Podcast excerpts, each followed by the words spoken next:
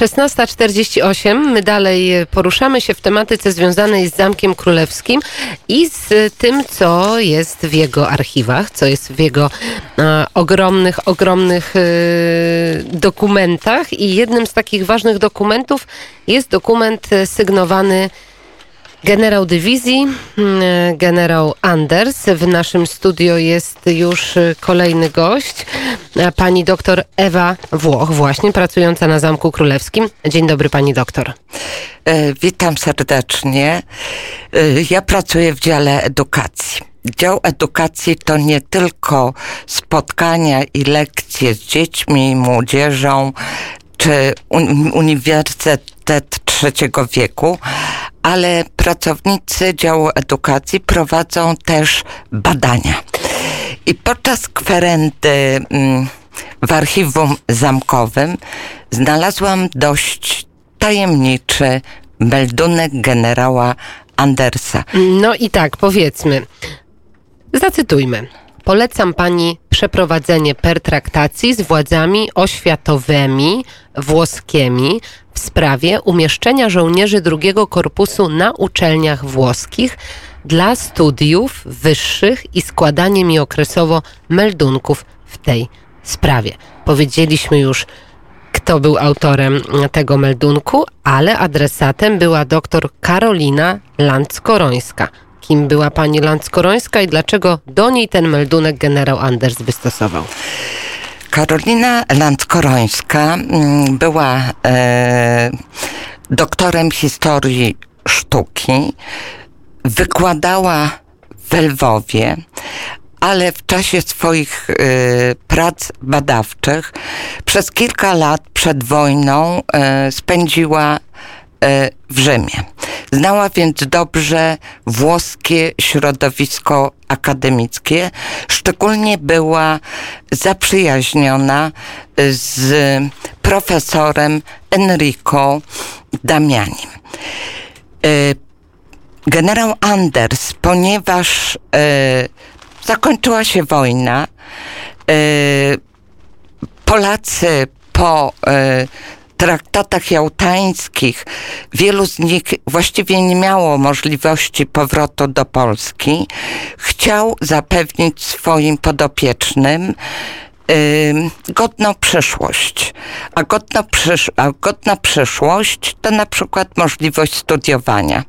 I stąd pani profesor Lanskorońska, znająca dobrze środowisko akademickie, Ponadto sława żołnierzy drugiego korpusu, którzy wyzwalali Włochy, spowodowała, że włoskie władze przyjęły ponad 1200 żołnierzy na wyższe uczelnie.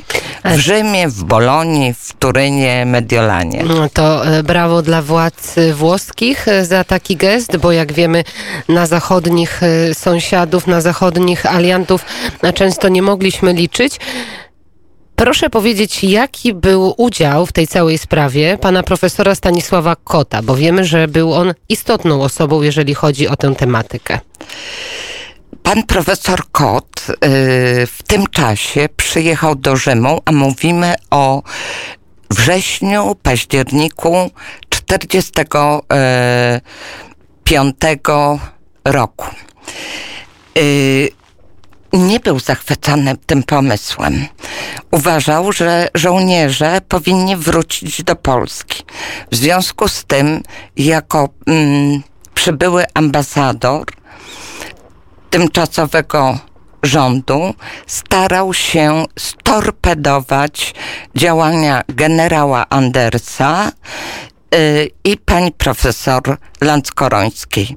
Władze włoskie nie zaakceptowały tych działań i żołnierze mogli mm, rozpocząć studia. Były to studia medyczne, techniczne, mm, rolnicze, muzyczne, na plastyczne. Na wszystkich kierunkach tak. Polaków można było spotkać, ale też w tej całej sprawie I w tych dokumentach, y, których y, pani jest y, autorem, które pani opracowywała, także jest takie zdanie, które no, mnie zaciekawiło i może też zasmuciło. E, tej tak dobrze zorganizowanej i sprawnie już działającej społeczności akademickiej ostateczny cios zadały jednak władze brytyjskie. Jak Brytyjczycy ten cios przeprowadzili i jak, jakie miało to skutki? Mm Otóż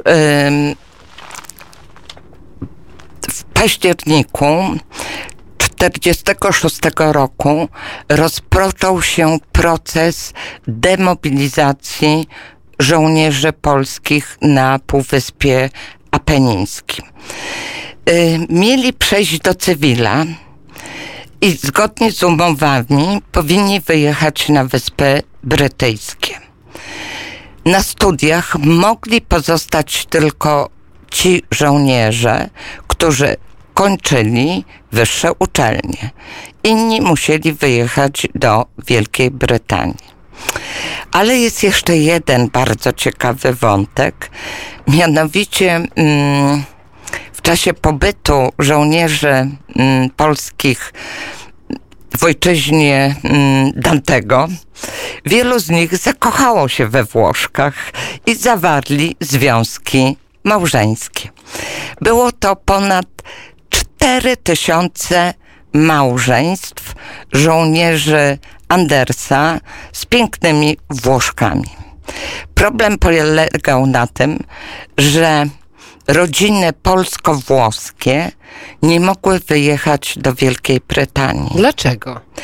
Dlatego, że y, Włochy y, były traktowane y, jako przeciwnik wojenny i stąd tego typu Przeciwnik decyzja. wojenny Adolfa Hitlera. Dokładnie tak. Mhm. Mhm. I sytuacja była dramatyczna. Tym bardziej, że mm, włoskie władze taka, takie było prawo. Włoszki, które wychodziły za cudzoziemców, traciły y, obywatelstwo. A jakie poświęcenie, niech pani sobie wyobrazi. Tak, ale z pomocą przyszła y, pani Evita Peron.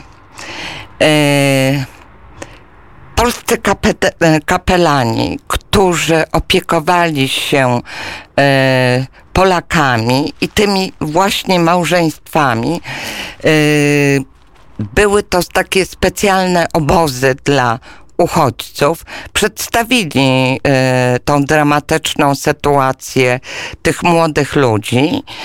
Mm, I Ewita Peron powiedziała takie mm, znamienne słowa chociaż jest u nas biednie, zapraszam Was do nas. I wielu Polaków z żonami Włoszkami wyjechało? Tak, wyjechali do Argentyny, część wyjechała do Brazylii, y, część wyjechała do Australii, czy Stanów Zjednoczonych. Oczywiście po kilku latach, jak już sytuacja e, w latach 50. we Włoszech się już ustabilizowała, część z nich wracało po prostu do Włoch. Tak jak e, pani mm, tutaj pisze w swoim tym opracowaniu, te cele e, tej instytucji e, dodają słowa profesor Lanskorońskiej. Przyszło na obczyźnie szukać nowych dróg. Służba nauce polskiej inne miała potrzeby wymagające innych środków działania. Trzeba było znaleźć sposoby niesienia pomocy kolegom humanistom w kraju, pomocy naukowej, pokarmu intelektualnego. Mm, I jaka jest dzisiaj spuścizna właśnie tego testamentu pani Karoliny Lanz-Korońskiej. Te słowa pani profesor Lanz-Korońska e, wypowiedziała w kontekście założonego e, Instytutu mm, Historii Polski, którą założyła w Rzymie wraz z innymi wybitnymi historykami. I postanowiła, że aby pomóc polskim intelektualistom, polskim naukowcom, którzy są w Polsce i nie mogą wyjechać, fundować stypendia i w ten sposób przyczyniać się do rozwoju polskiej nauki i kultury. Ten wątek, ten dokument mało jest w Polsce znany, mało się o tym mówi, o tej inicjatywie. Teraz trzeba to odgrzebać trochę. Teraz trzeba to odnowić. Tak, cieszę się, że poczyniłam e, pierwsze kroki i myślę, że inni pójdą w moje ślady. I będziemy coraz więcej mówić o tych relacjach polsko-włoskich i o Karolinie Land-Korońskiej. Bardzo dziękuję za ten jeden z ostatnich rozkazów generała Andersa. O nim opowiadała pani doktor Ewa Włoch, pracownik Biura Edukacji Zamku Królewskiego. Bardzo dziękuję. Dziękuję. Godzina 16, 17 prawie już dochodzi na naszych zegarach za kilka minut wiadomości, a później będziemy rozmawiać o różnych ciekawych rzeczach, które dzieją się na Zamku Królewskim, między innymi o Tomaszu Dolabelli.